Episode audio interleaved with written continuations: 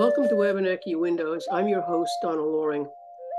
Wabanaki Windows is being brought to you by WERU in East Orland, Maine, in partnership with WMPG Portland, Maine. This is the seventh show in our ICE series. Uh, in order to understand this series, I urge you to listen to the first show online in the public archives of weru.org, Wabanaki Windows dated 22823 isolation, control, and elimination. This series is dedicated to the Wabanaki people in Maine to help them understand the history of Wabanaki state relations. We have read every word of the three transcripts on the air and have discussed the implications. This show is the final show in our ICE series. We will review the 1942 transcripts and their shocking revelations of the state's long term strategy to eliminate the tribes. Our guests today uh, are one of my co-authors of One Nation Under Fraud, a Remonstrance, Judge Eric Mehnert, uh, Chief Judge of the Penobscot Nation Tribal Court, uh, Professor Harald Prins, a native of the Netherlands. He is a distinguished professor of anthropology and emeritus at the University of Kansas. Professor Dan Ranco is a member of the Penobscot Nation and professor of anthropology and chair of Native American Studies at the University of Maine. We have a special guest today, uh, law professor and attorney Rebecca Tsosie, uh, is a Regents Professor at the James E. Rogers College of Law at the University of Arizona.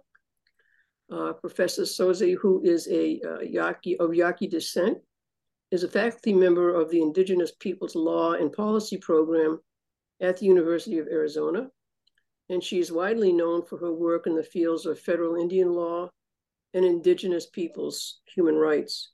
She has published widely on sovereignty, self determination, cultural pluralism, environmental policy, and cultural rights. She teaches in the areas of federal Indian law, property, constitutional law, critical race theory, and cultural resources law. She is a member of the uh, Arizona Bar Association and the California Bar Association. Professor Tsosie serves as a Supreme Court Justice for the Fort McDowell uh, Yavapai Nation and as an Associate Judge on the San Carlos Tribal Court of Appeals. Uh, we're honored to have you here with us, Rebecca. And thank you for agreeing to be on the show. Thank you, Donna. Welcome, everyone. And uh, we'll be discussing our views on what's been covered so far uh, on these transcripts and um, it's sort of like our final uh, thoughts on on everything that we've that we've read. So I'm going to ask Darren to uh, open the conversation by telling us what he thought was uh, important in this. Darren. Yeah, thank you, Donna, and just wonderful to be joining you all again today. And uh, so so glad that uh, Rebecca's joining us. Uh, uh, as she knows, I've been a big fan of her work for so many years, longer than probably any of us want to remember.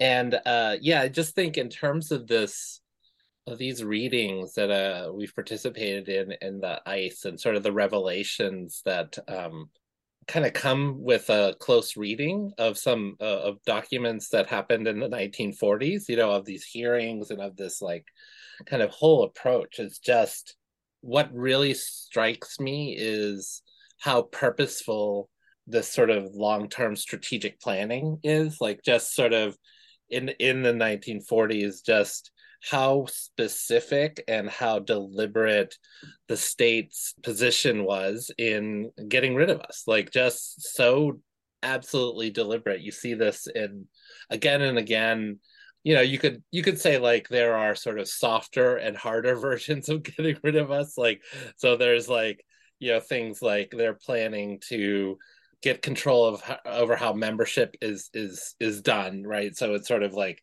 imposing laws like we see in Canada out marriage uh, laws that you know where people would lose membership or citizenship in one of our tribes you know you see that planning. And, and actually it's one of the instances that struck me around that one was they had already kind of you know framed up the the the Canadian version, which was, was only women out marrying, losing status and their children. But they actually, I, will give it to the state of Maine. They were contemplating it in, in equitably that uh, out marriage by men as well would also be lose status. So bully for them for the uh, lack of uh, commitment to paternalism on that side of it. The, so I think there are those sort of we'll, we'll call we'll call those um, my apologies those softer versions of it, and then the the ones that are much more about uh, sort of ongoing resource grabs, right? Where they're like, we'll sell off the reservation, we'll sell the we'll sell the lands or to the neighboring towns, and sort of force people almost like the implication of some of those policy recommendations like almost forcing us out of the homes that we have had uh, on on reservation communities like so just sort of that those sorts of of things.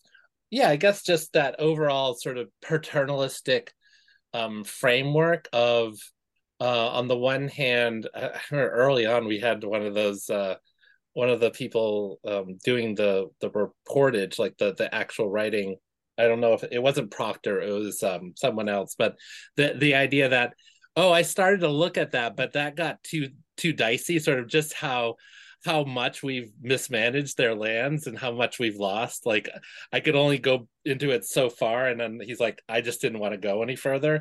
So there's on the one hand, there's that like we don't want to know how bad we've actually created. You know how much of the badness we've created in this situation, uh, on the one hand, and then you have all these discussions on the other where they're trying to settle disputes from the past by basically saying like, oh well, you know these lands were probably taken you know at this cost that so long ago and they'll be like we'll just assume like this was like a no interest loan for 80 years by the tribes to the state you know like somehow like we you know not even asking us or not even consulting us just sort of assuming that you know the lost funds were kind of uh, assumed to be n- no interest loans. Uh, so that's on the one hand, and on the other hand, also saying like, well, obviously, in terms of the kinds of resources or sources we've we've funded, right? They keep talking about this ongoing administrative bloat and funding they have for the Indians, like how they way overestimate that, like in terms of you know into perpetuity, and it's going to be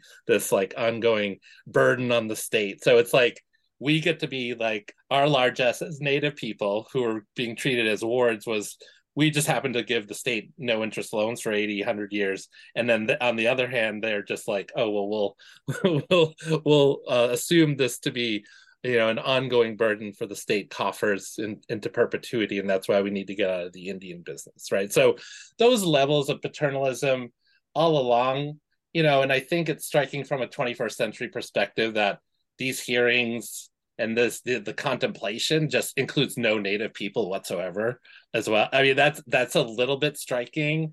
I mean part of it is if you think about it it's textual now right? We're reading the text from the hearings but it is quite clear they didn't want you know it would it, it would be unimaginable for this policy discussion. I'm not saying we, we necessarily have had better results in the last 20 years, but the idea that there's just no native people articulating, uh, Wabanaki people articulating what we actually want with our future, uh, and just this assumption around that the goal of these hearings is assimilation eradicate i mean the ice acronym works perfectly but that it is perfectly kind of set up in these ways so i think for me those are kind of some of the jumping off points that I think are really um, um, remarkable in in what we've read over these last uh, six or seven shows.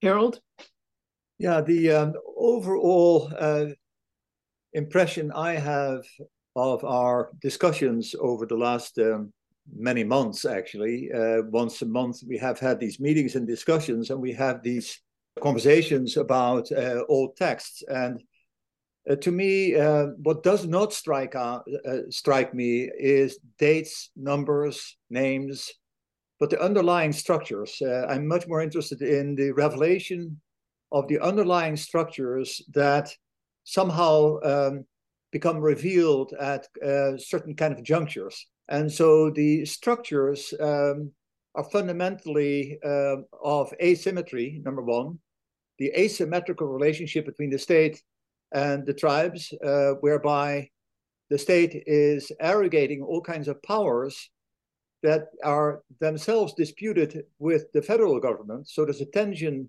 on the one hand between the powers of the state and the federal government, and then uh, on the other hand between the state and the tribes, and then ultimately, of course, also between the tribes and the federal government. There's a triangle, if you will, and in that arena, that triangle, there's a contestation about rights that uh, somehow can collectively be collapsed under the heading of sovereignty. Uh, the term sovereignty has repeatedly come back. Uh, it's good for our audience on the show uh, to know that this is actually a term that comes from Latin, like many words in the English language, and actually has inherent in it is the idea of super, supra. So who or what actually has a right that supersedes those of others. And you see that very interestingly that we have in uh, Maine, uh, but also in the other um, 13, uh, the 13 original colonies, is the um, well-known uh, but not well understood right of preemption. And so here early on, you see the preemptive right that is disputed, uh, whether it's the federal government uh, or the sovereign before the time in England, Great Britain, I should say, whether um, the king or the monarch has a sovereign right, or whether the Massachusetts colony, for example, has a sovereign rights in terms of dealing with the tribes within its jurisdiction or its claim claimed area.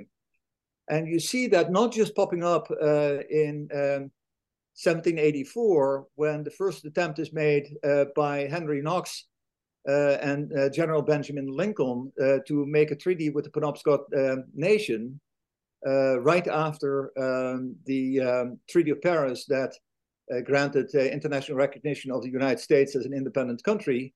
Uh, but that comes back again in 1786 and again in an attempt in 1788. And then you see suddenly, of course, a watershed change has happened on the federal level. Namely, the United States has adopted its constitution. It was ratified in 1789. And then you get, of course, the election of the first president uh, also in 1789, and that's immediately followed by the non-intercourse of 1790, which is precisely about that issue about whether uh, a state uh, has a right to make a treaty or whether that treaty is reserved to the federal government. And so it's a very interesting um, contestation that uh, goes back all the way to the founding of uh, the, the Puritan Commonwealth uh, whereby repeatedly um, Massachusetts has asserted rights against the monarch um, in uh, in uh, Great Britain, and so uh, so the the the contestation about who has jurisdiction, who has sovereign rights, is so old in um, on the eastern seaboard that people now have forgotten the deep roots.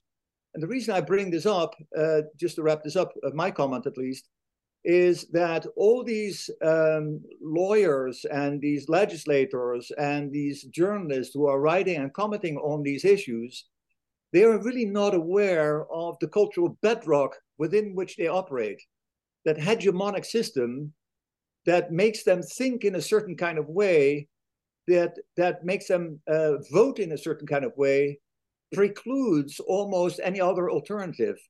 And so the importance of critical theory, and I'm not referring here to critical race theory, I'm talking about critical theory as is well um, uh, developed in Europe uh, in the 1920s and 1930s. And I'm thinking here about people like Lukács, uh, Gramsci, and many others. That critical theory is essential for anyone who tries to understand the sovereignty dispute uh, that's currently going on in Indian country, namely the the fight by indigenous peoples against an hegemonic mindset that is um, embedded in the thinking of the legislators and, and of the public in general. And so it's a perpetual act of um, teaching by, for example, your show, uh, Donna.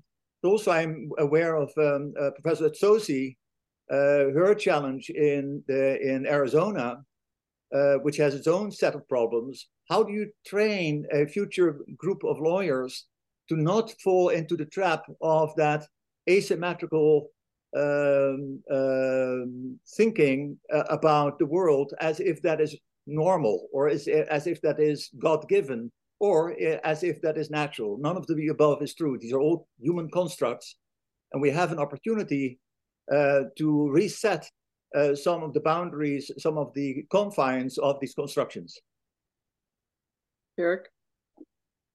As I looked at this, I reflected on um, it's too easy for those of us living in Maine in, in 2023 to see the the actions of the past as unenlightened behavior um, that really doesn't have any ramifications in the world today.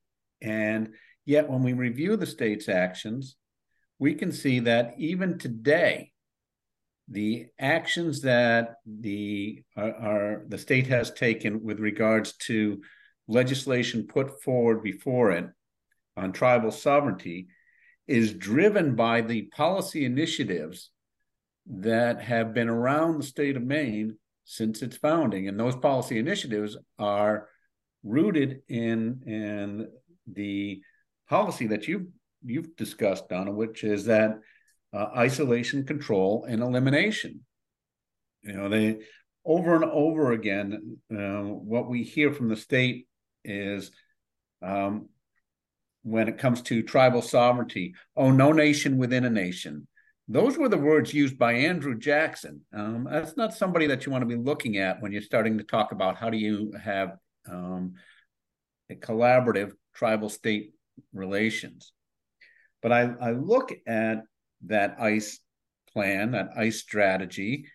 And what I see in it is um, that it's a policy that's that is driven by economic piracy and um, genocide, and that there are resources that the tribal community had in the state of Maine, and it starts with land.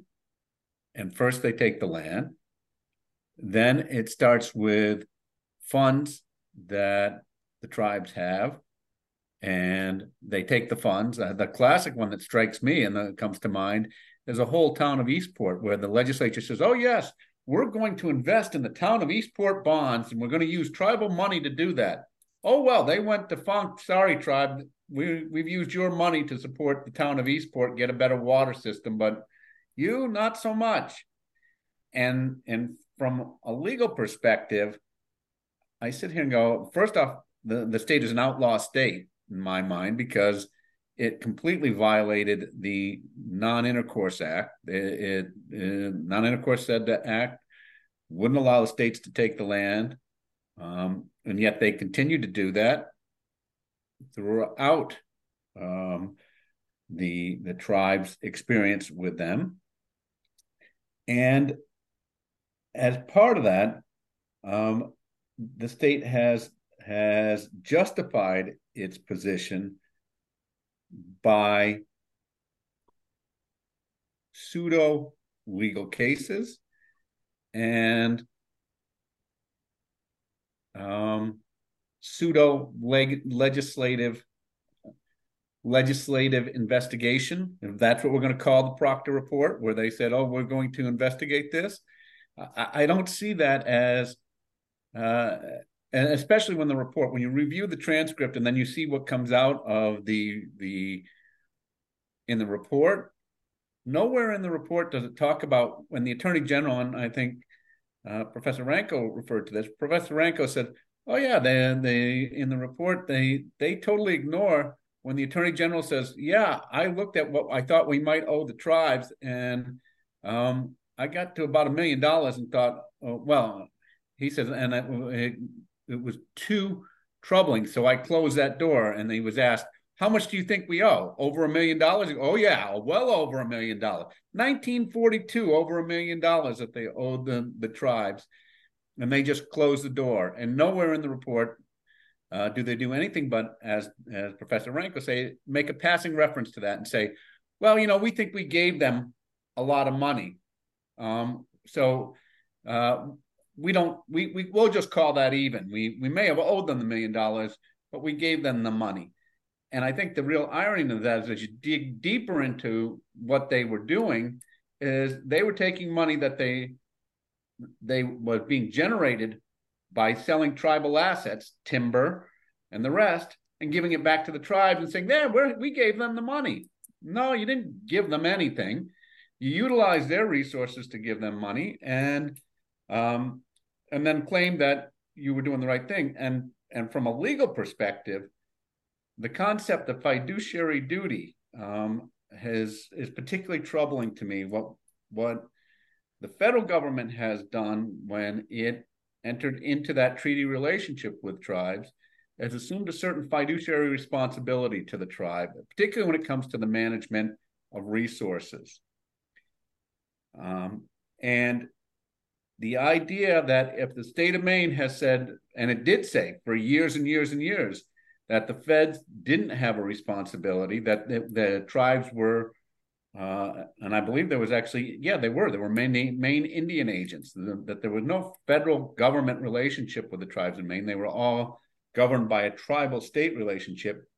The breach of that tribal state relationship, the magnitude of the breach of that tribal state relationship, um, in the review of the testimony and the uh, particularly the testimony, not so much the report, because the report tries to gloss over a number of things, but in the testimony is is um, monstrous.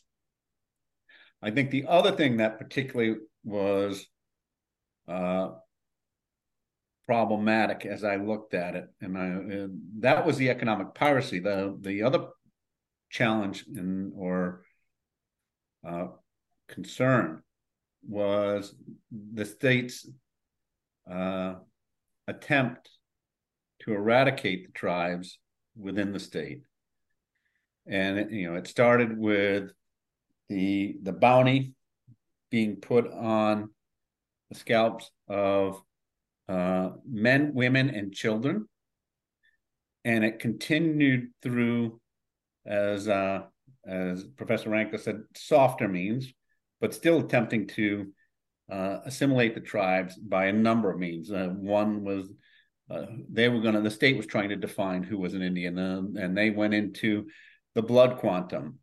And and they actually did the calculations out saying, yeah, if we do this, we should be able to have no Indians left by uh, and I think Donna, you calculated by 2043 is what I think they said that that there would be no quarter bloods left in the tribe by then, and therefore there would be no tribe, and the tribal lands could be taken over by the neighboring towns.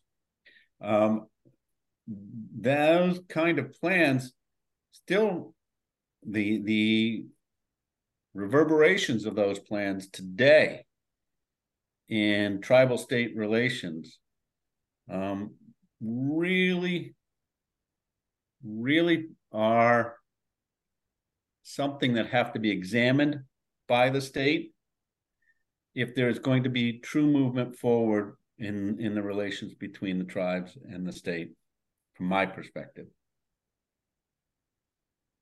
Rebecca? Thank you so much. I'm i'm truly uh, fascinated to hear the accounts the historical accounts of the transcripts, and I really appreciate that you have done this series, Donna. Um, and my colleagues who are on this call are very, very well versed in the history and cultures and, and relationships between the state of Maine and the, the nations. Um, so I'm going to comment as an outsider. Um, i am coming from Arizona, and I think that there's a, um, a doctrine of federal Indian law that we teach in law school and we become almost comfortable with the idea of things like the trust responsibility of the federal government to federally recognize Native nations. We get comfortable with the idea of tribal sovereignty as belonging to federally recognized Indian nations. Um, we get used to the idea of treaties being nation to nation, the United States, and again, federally recognized Indian nations. And this history that you have brought to light is, is very perplexing because here's a history where the state is imposing itself in that role of the federal government without any consistency in federal Indian law. And yet this has had a market effect and still has an effect on the relationship of the nations. But now you have federal, state, and tribal nations in a mix of trying to understand what sovereignty and rights mean today. So it's a very complex world that you've introduced us to. And so if I, if I could just break it down into a couple of things. Um, Professor Prins mentioned theory. What theory do we use to even understand this? And I also teach US constitutional law. So my students are used to US constitutional law and they're used to European derived concepts of jurisprudence that define the relationship between sovereign entities and rights holders. And in that structure, there's a social contract. And the contract is between the government and its citizens. And yet, at the time of so called European discovery, Native peoples were not part of that social contract and they never became part of the social contract even after citizenship. So, what norms, what jurisprudential norms govern justice between nations? And that's something that I really push my students to think about. Professor Ranco's work um, in terms of, of looking at Penobscot, you know, norms of, of justice, I think is really an important conversation. That, of course, doesn't even exist in transcripts because somehow this group of, of men found that they didn't even need to look at that. They assume that there is a principle of justice that governs. And so I would ask every single person who's listening to your series, what is the principle of justice? It's not found in the social contract. The way that I heard those men describing it, there were different categories of rights. And they said that Native people, Indian people, they said, are comfortable with this idea of a ward. They want to be a ward. What's the alternative? Those men said the alternative is a pauper. What's a pauper? A pauper is a person with no resources, somebody who the state has to take care of, even to the point of when that person dies, they the state takes over their burial. They have no next of kin where is this concept of pauper and Indian and ward coming from? And when I listened to the, the, the transcripts, it seemed to me that they were saying, look, we have the duty to protect these Indian people from white people who would want to go and live with them and take advantage of our services as state, giving sustenance and all of these things. We have to protect them from that. So these marriage laws, these, these laws against marrying out to preserve what they viewed as a pure Indian race. And then they were willing to maybe go down to half blood, but I saw them get very, very shaky when it got to quarter blood. And certainly beyond that, those were in fact not going to be Indians anymore. So their duty was to preserve that race for the time frame that it made sense to treat them as a ward. That means that if, in fact, they were not culturally assimilated, and I think that's where this idea of eventually they're going to miscegenate and they're going to become culturally just like white people and they'll become white blood. And it, so they're going to become white people. That was the thinking.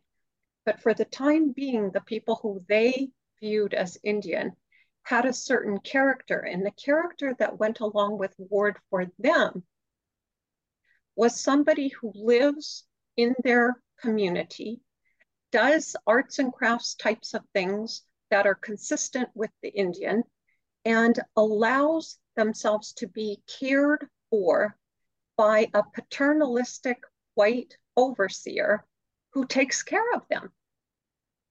Where did that come from? And I think that in my view, and I would love to hear the, the comments of, of the other um, the other folks on this on the show, but in my view, that was a fiction that was created to dehumanize Native people into where you didn't have to respect any of their rights as long as you were exercising this fostering duty of protection. It's in the European philosophers, Locke, Hobbes, it's in their writings. This very stripped down version of a person who is the ward who has to be cared for. That's what these men were attempting to paint. And that same thing happened in countries throughout the world. Um, in fact, if you look at the first human rights instruments that were designed to protect the rights of Indigenous people, ILO, International Labor Organization, um, did a, a document for the nation states, and I think it was 1959 or so. Um, it really is about the ward. It's about this person that doesn't doesn't have the same ability to protect themselves as other citizens. Therefore, they get exploited in the labor market. Therefore, the nation states have to take care of them. That was Indigenous peoples in the 1950s. And these transcripts, of course, are a little bit earlier.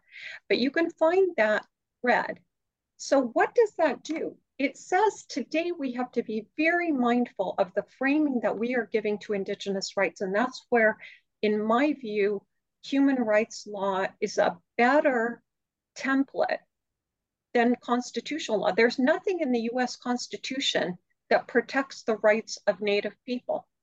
There is the Commerce Clause that says Congress has the sole and exclusive power to regulate commerce with the Indian nations among the several states and and you know with with Indian tribes among the several states, the Commerce Clause with foreign nations among the several states and with Indian tribes sets them apart as a government under this congressional authority. Therefore, the state should not have been dealing with them. Therefore, the Trade and Intercourse Act of 1790 post should have protected them. So this is something that, that we really need to get a handle on, but the US Constitution does not protect Native rights. So where does that protection come from? It comes from the inherent right of autonomy, of self-determination that exists in every indigenous people as a people.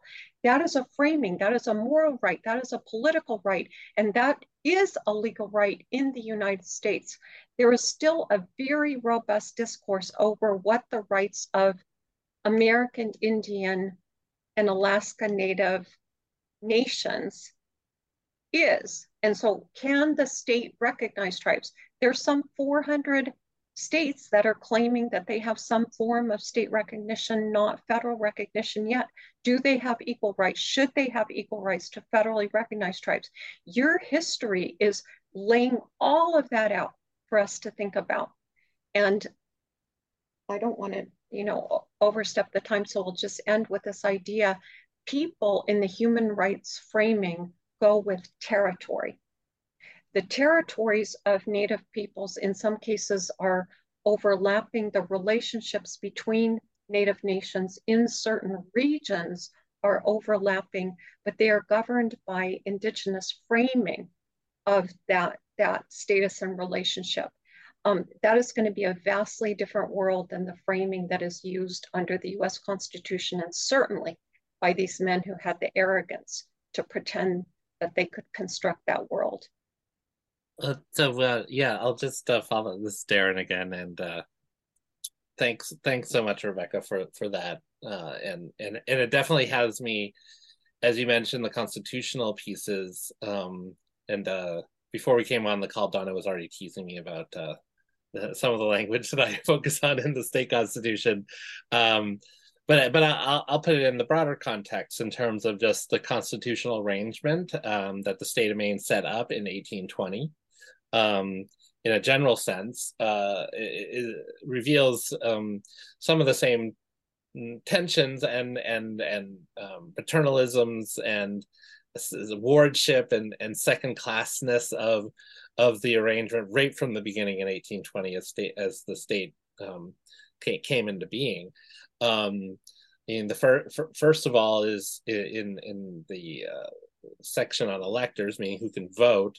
Um, we were grouped as Indians uh, with with uh, other folks who couldn't vote. we were we were not um, uh, assumed to have. We, we, were assumed, you know, right next right next to paupers. Uh, actually, in the in the listing of people uh, who couldn't vote um, was uh, us uh, Indians Indians not taxed is how we're identified, and and that that had a particular kind of valence and meaning um, on the one hand, and, and sort of while, while I've made the argument that that is a form of recognition of our sovereignty. We don't identify simply as a as a race, but as a race of people um, from those writing it in a certain condition of of taxation, which which is is a, is represents sort of uh, our our uh, involvement in the political process and and and contemplates, I think, uh, that we have our own, uh, that we are separate in in some ways. Um, and then the other part, uh, the other major part of the Constitution where we're referenced, and this is, uh, you know, up to the minute um, uh, politics discussion where we have, um, uh, in a couple of weeks, we'll have an opportunity to restore sections of the state constitution that recognize uh, the treaty obligations that the state of Maine agreed to uh, take over from the state of Massachusetts as it came into being, um, that have been hidden from printing since the 1870s. Um, and we will uh, ha- have an opportunity to vote on question six just you know to restore the the the, the language that the, that the state of Maine agreed to these treaty obligations uh, in the in the second instance. So you have um, and and the idea that they were removed from printing in the 1870s as a kind of you know washing away of even the modicum of of responsibilities that the state had and how that represents that um, you know uh, is is quite quite alarming. So I think you know uh, on, I think the the tension between those two things, right? Somehow there were these treaty obligations um, that the state quickly wanted to exit, while at the same time putting us in this sort of wardship uh, status, right? Reveals the, the the the design from from day one. Um, and you know, I think again, what's somewhat remarkable is that for you know from day one we'll say you know from 1820 until the, the 1940s like the consistency with which the state pursued this um, form of eradication uh, and, and and attempts to um, use our resources in various ways against us uh, as as uh, as Judge Mehnert uh, mentioned, and then sort of just this overall kind of um, you know ass- assumption that they had uh, the ability or the right to say how how we should be. Uh, you know like these are people who uh, supposedly and and I would say you know um, continue to the current day uh, politicians and and and lawyers who supposedly um, support the idea of freedom um, and the idea of liberty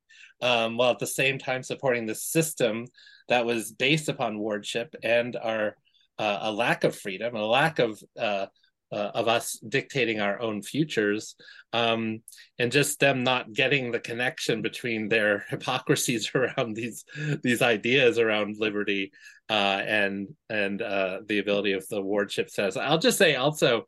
Um, there's also a question on on the on the state ballot uh, about um, uh, moving a- another category of person uh, out of the the exempted electors schedule into uh, into uh, uh, people who can vote, and that's and that's uh, people under guardianship who because of mental illness. Um, that that is actually also on our ballot, and I mean that shows you know a great step forward, in my opinion, that we are about the freedom of and dignity of all people. Um, but it, again, why is it taking us to 2023 to to have basic human rights for the those under guardianship? I mean, this is like where this is clearly a, a failing, uh, and and when I put that alongside even the, the the most sort of basic understanding of our rights as Indigenous people, it it really is um, remarkable uh, to to think about. So I'll stop there for now. Harald? I was kind of thinking the irony is, of course, when we talk about the state of Maine uh, since 1820, that the first 100 years of its existence as a entity uh, called the state, that uh, women of any race or class had no voting rights. Uh, that didn't come until about 1920, and so uh, it's it's easy to forget that when we begin to focus on one particular group, that uh, the problem is actually systemic. Uh, it's not just necessarily one particular group. It's it's systemic. And if I look at European history, I was just uh, interested in the Allotment uh, Act, uh, the Dawes Act, when collective tribal territories are being divvied up. Um, in the 1840s till 1870s, in my own village uh, in the northern Netherlands, the so-called markegronden um, were uh, subdivided into private property because the argument was that communal land uh, was uh, detrimental to development. So the so-called um, investment uh, in, by people into the development of peatlands, for example, the draining of the marshlands, uh, that that would not happen because of the um, several concepts of the image of the limited good. In other words, it was a finite series of sources uh, and resources available for people, and therefore, if somebody took more, the others would have less. Uh, but at the same time, uh, this comes at a time of um, a uh, the rise of capitalism. Capitalism, of course, has its roots much earlier in the um, in the 15th century, uh, 16th century, uh, in terms of how we define capitalism. There's a lot of debate about it. I don't want to get into that, but we do know that in the 19th century we are at the height of capitalism as it has spread already across the globe. And that whole attitude, and again, to Professor Tsosie's point about ILO, the, in, the International Labor Organization uh, in Geneva at the time, if I, my memory serves me right here, where it was located, where is located. Um, but workers, um, of course, across the globe have been dispossessed, and not only dispossessed of their resources, but also of their right to vote on political issues. And so the whole human rights issue, how that intersects with native rights issues, is extraordinarily rich in terms of uh, material to um, explore and to see how these systemic dispossession, repression, um, and hegemony, how it all uh, comes together in these constructs uh, that we do know with respect to Indian country in terms of internal colonialism. But the internal colonialism comes at the same time as, as the system of colonialism. And colonialism, although it officially has largely been ended uh, across the globe uh, after World War II, but the irony is that that did not result in necessarily in a improvement of the lives of millions of people in the so-called decolonized territories because where new uh, inequalities were exposed and new repressions. And so I've always been found, finding it very fascinating how the United States uh, has made itself a champion of the decolonization in Africa and Asia, uh, but thereby it opened up a corridor by replacing countries like France, England, the Netherlands, Spain, and Portugal in particular. It opened up uh, imperialism in terms of American businesses being able to uh, take over uh, in terms of, um, of um, access to natural resources and markets. And that, of course, we see now today with China. China now making huge inroads uh, into the same territories that the Americans tried to secure after the removal of uh, European colonial powers.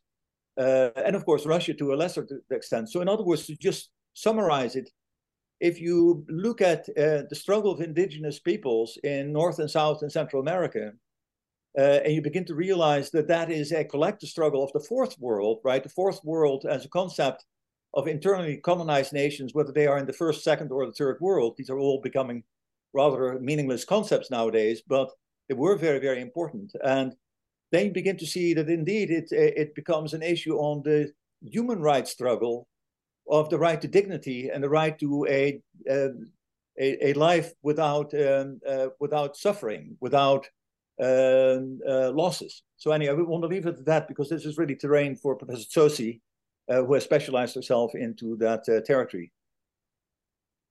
Eric?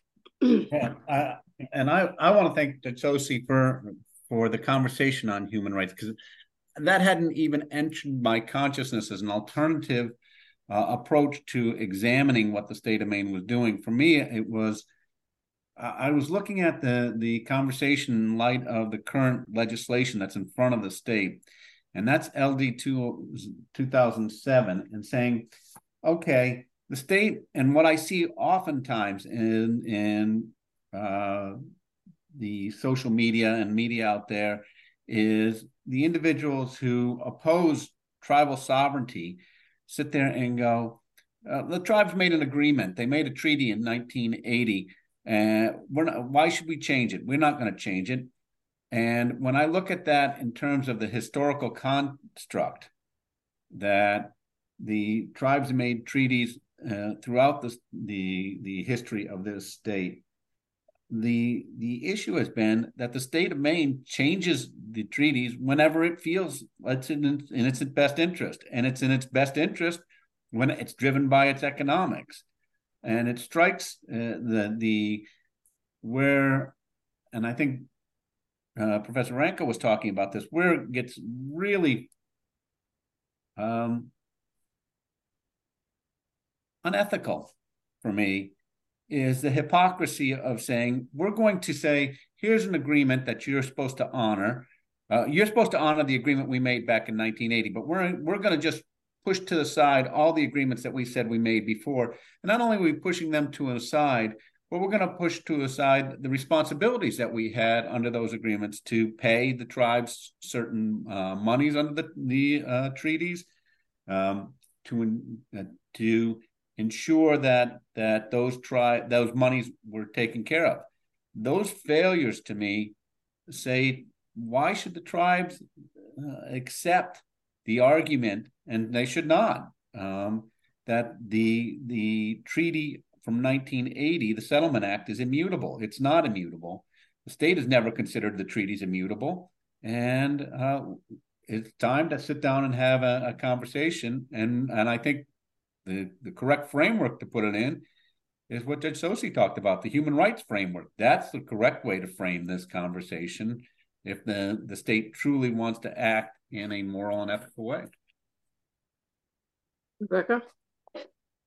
Thank you, Judge Mehnert. That was very, very, um, very well stated, and I completely agree with you. Um, and also, uh, Professor Ranco's work on the state constitution and what that means. I think that is a dynamic and evolving political environment. It probably has the capacity to lead to an even better outcome for Native people in your location than it will in locations that are very entrenched in the federal trustee dynamic the federal trustee dynamic is um, something of comfort right now. But when you look at what the Supreme Court is actually doing to that, for example, in narrowing the definition of waters of the United States so that those tribal interests that are associated with federal interest and protection in natural resources evaporate in favor of the states. In states with very entrenched federal trust structures, there's this idea that now the state can regulate. They don't have to ask the federal government. They don't have to ask the tribal governments. All bets are off. Whereas in a state like Maine, that has a history of political dealing, has a 1980 Settlement Act that needs revision in the context of a current era where the federal government is present and the state government is present. That is a better model for self-determination for the Native people because both of those governments have duties, obligations, and they stem from the various historical circumstances. That is the discourse of human rights law, that it is evolving, it is changing, but there's a bedrock and the bedrock is that right of autonomy and self-determination. So all those individual rights that Professor Ranco talked about, that um, that Professor Prins talked about in terms of who makes available the labor markets and the conditions of equity for Native nations and their members. And this is the conversation about whether labor laws of the federal government or state governments should affect the reservation based businesses under a self determination format. It is essential to recognize human rights, but each of those governments has a role to play. So I really see the future of Indigenous human rights as putting obligations on every government. And I'm going to go out on a limb here. I'm going to say even tribal governments. Um, Professor Prins talked about internal colonialism. And for people who study conditions of classic colonialism, conditions of settler colonialism and what we now frame as neocolonialism, you will see different versions of this. But the basic idea is that we can become a, socialized into believing that there is this relationship or there is this dependency and we can enact it on each other. And to the extent that that happens, then the essential morality that's present in Indigenous law goes away because the conception of justice is one that is actually taken from the unfairness in those conditions of colonialism. So Professor Prins has written much more and, and, elegantly on European theory than I ever will, but I, I am so interested in how that model was enacted in Europe. And even today in Europe, I'm so interested in how European people are viewing their obligations, for example, to the land or to each other across borders. That's what would really be effective here because our watersheds, our forests, our lands, our territories go across these jurisdictional borders, and we really have to come together in a sense of, of uh, collaborative sovereignty. Darren? Yeah, no, and uh, I almost want to my my inclination is to mix, uh, shift just slightly out of this discussion and and maybe ask the question: Given all of this structure of wardship and takings and all of the things like the that you know, um, just honor the people, the leaders that came before, uh, the Wabanaki leadership leaders that and and and community people that have come before that you know we the fact that we are still here um, is a testament to leadership, um, the ability to speak to speak a kind of truth to power, to maintain our cultures and communities in the face of all of this, you know, and and I think in that space of like, you know, there's a long history of our petitions and our speech making in the legislature. There's the the uh, the um, you know the Lewis Mitchell speech in uh, from 1887 that you know is is just profound and I kind of wanted to um read some of that just just to kind of recenter us like you know why how and why are we still here and what what is you know I think justice look like? It, it's so interesting because I I feel like some of the detractors uh, of our sovereignty are people who would otherwise talk about justice in, in a number of other situations. Um, um, and and so this is towards the end of of Lewis Mitchell's speech, uh, and he says, "Just consider today how many rich men there are in Calais and Saint Stephen, Milltown, Machias, East Machias, Columbia, Cherryfield, and other lumbering towns. We see a good many of them worth thousands and even millions of dollars. We ask ourselves." How do they make most out of their money? Answer is they make it on lumber or timber once owned by the Passamaquoddy Indians. Lewis Mitchell was a Passamaquoddy representative to the state legislature. How many of their priv- how many of their privileges have been broken? How many of their lands have been taken from them by authority of the state? Now we say to ourselves, these Indians ought to have everything they asked for. They deserve assistance. We are sent here to help the poor and defend their rights. Now, this plainly shows us how much worse a people of 530 souls are, stripped of their whole country, their privileges on which they depend for their living, all the land they claim to own now being only 10 acres. If one or two men in this body, the state legislature, were Indians, they would fight like braves for their rights. Now look at yourselves and see whether I am right or wrong. If you find any insulting language in my speech, I ask your pardon. I don't mean to insult anybody, but simply tell you of our wrong. And so, just this idea that, you know, I mean, he's not, this is captured and very famous, but, you know, uh, in in the late night in the late 1990s it was Donna Loring making these speeches you know I mean that's we have to honor that in uh and into the early 2000s so I just think like um how do we how do we even begin to kind of speak that truth and rely on our ancestors uh, to ensure that our um, descendants of the seventh generation have a, a connection to our homeland?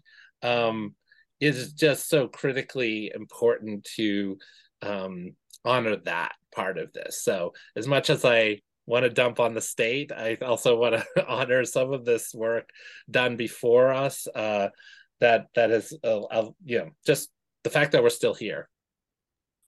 Harald. Uh, yeah, I concur. Actually, uh, I was thinking about what uh, uh Professor Ranco was just uh, saying. That when I worked with the Mi'kmaq in northern Maine, uh, which had not at all any recognition, no state recognition or federal recognition, nor any land, when I arrived in Maine in the wake of the Maine Indian Land Claim Settlement Act, and that was in the fall of 1981. And 10 years later, of course, federal recognition had been granted, and uh, a land claim had been won. Um, and but I was thinking not so much about all these men, but I thought about all these women, because it was fascinating uh, that the core of the Mi'kmaq community that was always faithfully there in all our brainstorming and sessions that we had, the core group was always a group of women. There were a group of very important men, but these women often into the background, but very strong, very persistent, and that story uh, is of course written out. And um, uh, i gained huge respect uh, for these women. Actually it was one reason why my wife bunny mcbride wrote that uh, book women of the dawn uh, that donna and, and darren know about surely but it was really that idea about um, native women that get written out but in the indigenous communities that I know of, and that all of you know of, uh, and look at Donna Donna Loring herself, uh, of course, as a tribal representative. Um, it was these women whose stories have often been submerged behind uh, these chiefs that become the orators uh, and become the elected uh, tribal leaders. But so, again, uh, behind it is is a solid group of these um, these com community leaders, these head, heads of families very often. So that's really what I wanted to um, just bring out as a tribute um, to um, the, the, the, the voiceless often in terms of how history is written, because you don't often see them, and yet they were there. So Eric. I don't have much. I, I was listening as as Professor Ranco was talking, and I'm reminded of the Martin Luther King quote that the arc of the moral universe is long, but it bends towards justice. And I, um, I hope that the conversation, Donna, that you've initiated around this helps us bend the, the arc towards justice because uh, a grave injustice has been done. Rebecca, last word. I just want to thank um, you, Donna, and each of the wonderful, wonderful colleagues who has presented today um, for the work that you're doing. You know, in, in Arizona, there's a, a movement to trim back on what is a permissible public school education to minimize the exposure today's students would have to these very difficult and ugly histories. And I commend you for making this history known and present to all of the people who are listening to your show. Thank you so much. And this is the best conversation that I have had on contemporary issues and justice in a long time. I'm so honored to have been part of this conversation. Thank you. Thank you. we uh, we appreciate that. Uh, so thank you for joining us today. I'm your host, Donna Loring, and you've been listening to Wabanaki Windows. I want to thank Judge uh, Eric Mehnert, Professors Harald Prins and Darren Ranco, special guest law professor uh, Rebecca Tsosie for being on the show today. The music for our show is by Ralph Richter, a track called Little Eagles from his CD Dreamwalk. The engineers for our show are Jessica Lockhart and WMPG and John Mann of WERU. Tune in again next month for another Wabanaki Windows.